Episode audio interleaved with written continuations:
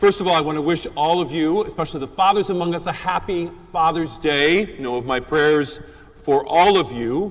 You know, several years ago, I led a pilgrimage to Italy. I've taken several, but this one calls to mind, comes to mind today on this 12th Sunday of ordinary time. At the end, we found ourselves in Milan, getting ready to go over the pond, as we say, for home on a large jumbo jet just in time for the 4th of July weekend. I remember feeling a sense of security and confidence as we boarded this really amazing plane. It was massive and solid. What could possibly go wrong? But that feeling of confidence quickly evaporated over the Swiss Alps. The captain made an announcement that an indicator of some sort had gone off in the cockpit and there was a possible fire in one of the engines. Click. What? Within minutes, the pilot was, pilots were dumping fuel as we turned back toward Milan. And fear raced up and down the cabin. I sensed a lot of bargaining and prayer going on all around me. Lord, if you just get us down, I'll change. I'll be better. Every bump led to audible gasps, even though that wasn't anything about what was going on. As we circled the Milan airport, we could see emergency vehicles along the runway, complete with flashing red lights that seemed to signal our doom. And I remember the priest that I was traveling with, with his group of pilgrims, extended general absolution to all the passengers, leading a woman to have a panic attack. Yes, I was very annoyed with my newly ordained brother for scaring the entire coach section of the plane. But then again, what if the dork was right? What if this was it? it felt so uncomfortable. Of course, because I'm here, you know the rest of the story, that we landed safely. The indicator was faulty, not the engine being faulty. But many of the passengers objected strenuously when we had to board the same plane six hours later to head for home. All confidence was gone in this magnificent jet. In light of this experience, I can easily put myself in the boat with the panicked disciples as I meditate on this story. That sense of helplessness, vulnerability, and bargaining. Lord, I'll be good if you get me out of this mess. When there is nothing you can do to protect yourself, it's a bit overwhelming. Can't grab the steering wheel if uh, things go out of control when you're at 40,000 feet or when you're in, in the middle of dangerous seas. Those who have received, for example, a pink slip or a terrible health news often feel the same way. Yet Jesus is completely at peace, sleeping in the stern with his head on a cushion. Wake up, Jesus! I've been to the Sea of Galilee. It's beautiful. I once heard confessions on a boat for a group of pilgrims as we went from shore to shore. I can't remember how long it took, but it was long enough that I remember I got a bad sunburn on my forehead. From what I understand, storms well up quickly there, and without help of a motor and the assistance of weather radar. If you're in the middle of that sea, it wouldn't be an easy feat to get safely to a shore on a moment's notice. I can see how the disciples would have panicked. I felt that feeling. But again, Jesus isn't frightened, he was asleep. And when he does rise, things come quickly change as he rebukes the storm and he restores calm. And in the process, he inspires the curiosity and amazement of his disciples. Who can this be that the wind and the seas obey him? As the second person of the Trinity, Jesus is the author of creation. He has always existed, so the power of nature caused him little concern. It was just a storm. Who can this be that the wind and sea obey him? I think the power of this story rests in the disciples, in the fact that the uh, disciples shared it along with their lack of faith. In other words, they aren't exactly donning their apostolic superhero capes here. They failed. They didn't trust. They didn't have faith, as Jesus posits.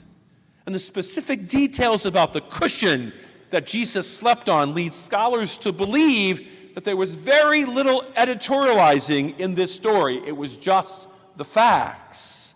Leaves the apostles looking like idiots. Of course, every biblical story has a deeper meaning, doesn't it? It's just not a boat ride gone bad. It's an analogy for the storms of our lives. By the way, it's not a matter of if the storms will come, it's a matter of when the storms will come. Sometimes we face severe buffeting, illness, loss, death, pain, separation, unemployment, and family strife. Sometimes it seems like it all happens at once, like it did for Job in our first reading today. In our own age, I feel as if authentic Catholics are facing the storms of counterculturalism, whereby we suffer for embracing the truth of Jesus. This type of suffering, this type of storm, has been experienced throughout history and taken to its greatest extreme.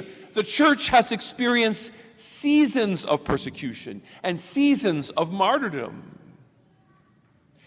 In the storms of Galilee, the disciples wake Jesus with the panicked question Don't you care? Do you not care for us? Have to admit, on my worst days, I've pondered the same question. As we grow weary of the cross, it seems an obvious question Don't you care about us?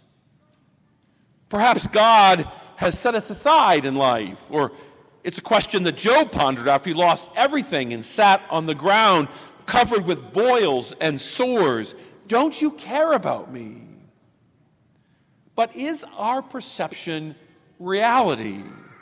In times of extreme difficulty, it's always easy to feel abandoned and lonely, or maybe we wonder if God even exists at all, or maybe he isn't as omnipotent as we once were taught. Maybe there's another problem in France that needs his attention more. The food's better there anyway.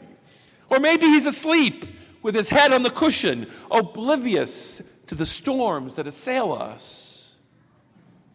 Sometimes we use the terms far and near describe God's presence when we are struggling. God is far away from me at this moment. Maybe God is far away from us all the time. But really, such a perception is nonsensical. For God is never far away from us.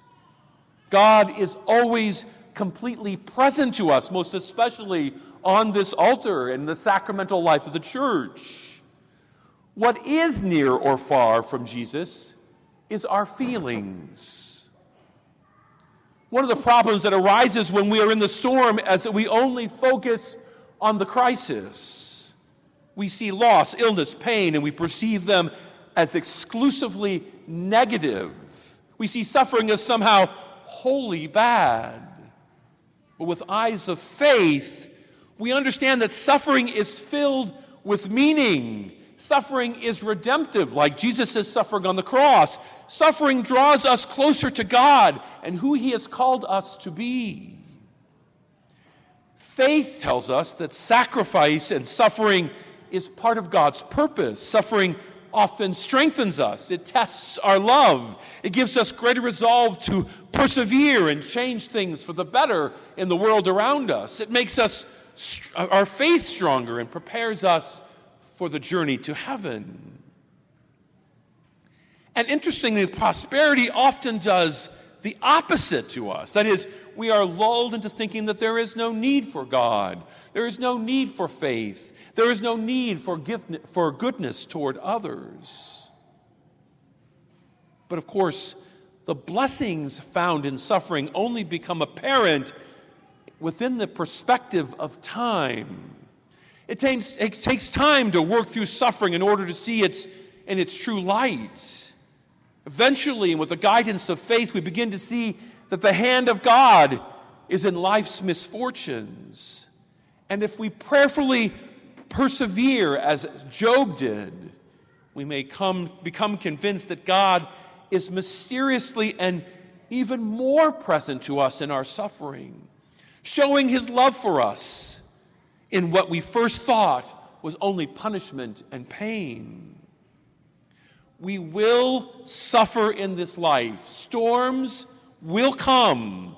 Some of us will suffer greatly, but there is always hope. Jesus will awaken and calm the storms of life eventually, enabling us to enter our final harbor in eternal life, where we will discover the fullness of perspective, where we will leave faith aside and have the knowledge of the love of God, where we will know without, without the storms that the omnipotent, loving Father in heaven is on our side in the boat with us.